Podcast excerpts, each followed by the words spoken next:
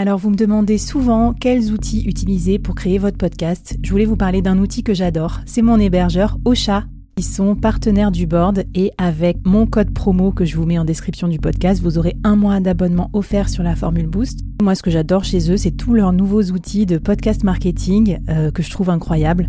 Ça vous aidera vraiment à comprendre bien vos performances, à bien monétiser votre podcast, à le partager beaucoup plus efficacement au monde entier et à gagner du temps parce qu'il y a plein d'outils euh, boostés à l'intelligence artificielle. Je vous laisse découvrir ça, puis si vous avez besoin de conseils sur la création de votre podcast, bah, venez me voir dans la communauté et je vous raconterai comment j'utilise Ocha. Allez, bon épisode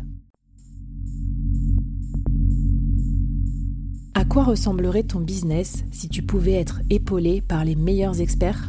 Avoir un board de rêve disponible 24 heures sur 24 pour t'aider, répondre à tes questions? Je suis Flavie Prévost et ce board, je l'ai créé pour toi dans ce podcast. Tu es dirigeant, entrepreneur, freelance ou tu vas bientôt te lancer? Ne reste pas tout seul dans ton coin. Inspire-toi des conseils des meilleurs chaque jour par ici, à mon micro. Et si tu l'oses, on te mettra au défi parce que nous, ce qu'on aime bien, c'est te faire progresser vite et bien.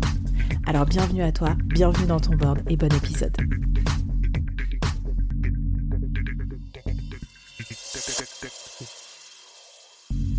Aujourd'hui, je te présente une nouvelle mini-série, 5 épisodes express à binger pour progresser vite et bien sur un thème business incontournable. N'oublie pas de t'abonner à la newsletter dédiée pour recevoir les bonus. Allez, c'est parti pour le premier épisode de la série. Bonjour à toutes et à tous et bienvenue dans cette nouvelle mini-série du board. Allez bien, cette mini-série crouler sous les prospects, c'est notre promesse. Après ces cinq épisodes, vous allez construire votre machine pour générer facilement des leads, des prospects, des clients en tant que solopreneur. Ça va être trop trop bien. Et pour m'accompagner au board, je lui souhaite la bienvenue. C'est sa première fois au board. J'accueille Fatih, c'est là. Salut Fatih. Hello, super content de faire ce, ces épisodes avec toi, Flavie, et de, de parler de ce sujet qui nous concerne tous. Eh ben écoute, c'est génial. Et alors, je t'ai présenté de façon euh, grand public, mais tu as un titre très très expert. Tu es freelance spécialisé en marketing B2B et notamment dans un nouveau concept venu from the States, la Demand Generation. Écoutez bien, c'est un concept super hot aux États-Unis depuis pas trop longtemps, hein, peut-être deux trois ans, je crois. Enfin, tu nous en diras plus. Mmh Mais surtout, nous, on va pas regarder euh, ce que ça veut dire d'un point de vue euh, euh, définition ou quoi. On va regarder comment on peut l'appliquer dans le quotidien d'un solopreneur. Et en fait, tout l'intérêt de cette méthode, c'est d'éviter de prospecter et d'avoir des clients qui viennent à soi, les clients qu'on veut au bon prix. Enfin bref, c'est le rêve, quoi, Fatih. Alors Comment on fait? C'est quoi la première étape pour faire en sorte qu'on attire euh, les prospects qu'on veut sans trop d'efforts? La première étape, c'est d'oublier ce marketing hyper euh, transactionnel, hyper industriel qu'on voit pratiquer euh, tous les jours. c'est devenu une, hécatombe. c'est ces fameux cold emailing à gogo, c'est ces fameux mmh. fameuses relances téléphoniques suite à un téléchargement de contenu, suite à une inscription d'événement c'est euh, c'est le, le, mindset de génération de leads qui, euh, pour moi, a, fait son temps, s'est essoufflé. Mmh.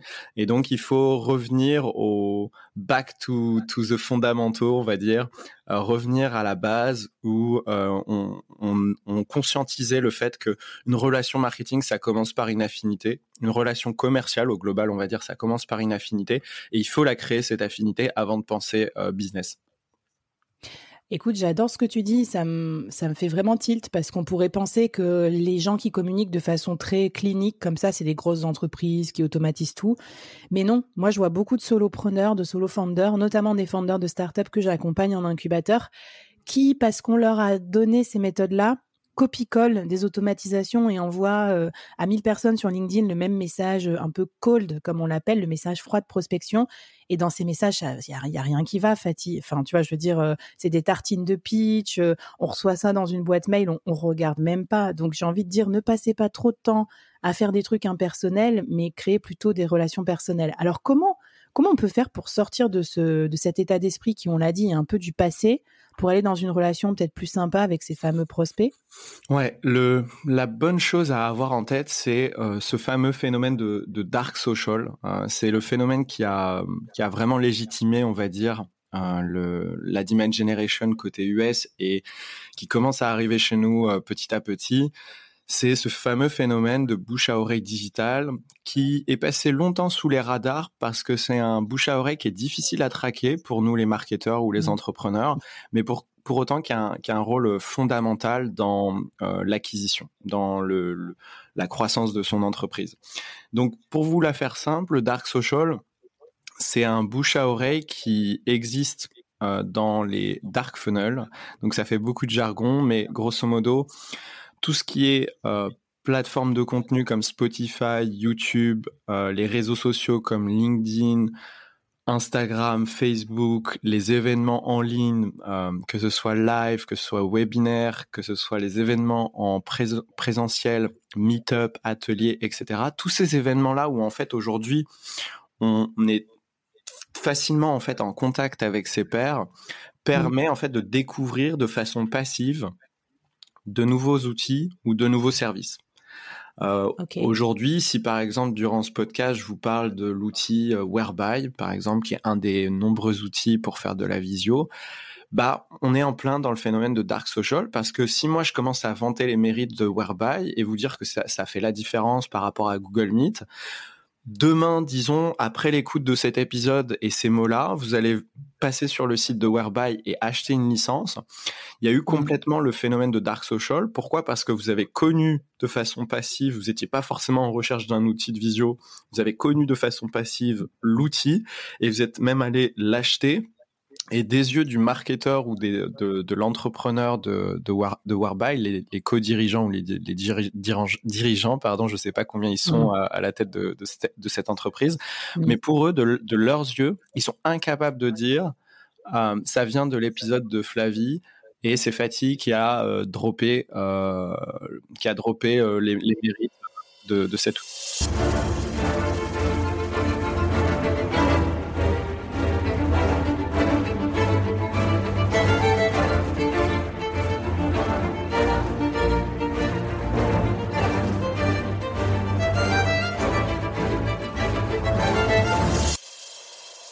J'adore, j'adore que tu nous parles de ça et en même temps je me dis putain le dark social c'est vraiment l'enfer des podcasteurs parce que du coup moi je lutte contre ça parce que du coup je sais que c'est énorme un podcast pour euh, recommander des marques. Je crois que c'est plus de 70% des gens qui changent d'avis sur une marque ou un service en écoutant un podcast.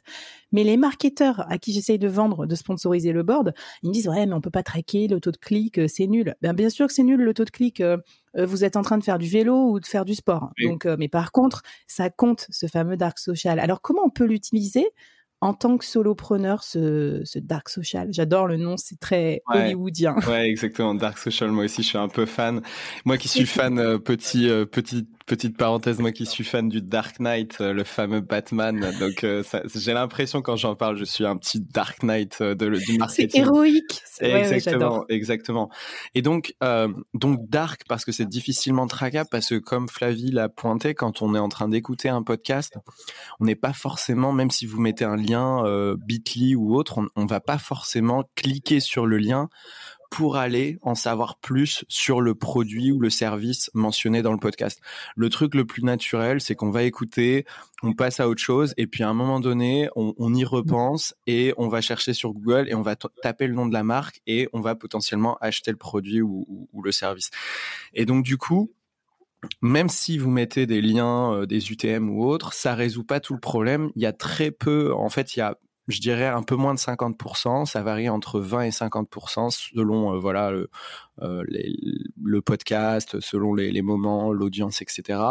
qui cliquent pour aller vers euh, le produit. Donc en gros, y a, vous avez au moins facilement la moitié en, en, mode aveugle que vous ne traquez pas. Vous avez une vision très parcellaire. Et donc du coup, pour répondre à ta question sur ce fameux Dark Social, comment en tant que podcasteur ou solopreneur ou entrepreneur rattraper le tir? Il faut mettre en place ce qu'on appelle une attribution hybride, c'est-à-dire qu'il faut avoir conscience que dans son marketing, il y a une attribution qui doit être donnée à ce qui va faire connaître votre produit votre service. Donc c'est ce qu'on appelle l'attribution qui est corrélée à la génération de la demande. Et il y a une attribution qui est qui doit être associé à la capture de la demande. Comment la personne a fait euh, sa demande? Comment la personne a pris contact avec vous? Donc il y a deux mmh. attributions. Donc déjà, ça c'est le premier truc. C'est la, la, plupart des personnes se focus sur uniquement la capture, alors qu'en réalité, il y a deux attributions à associer à un prospect. Hmm. Celle qui fait connaître, celle qui permet de, capturer la demande.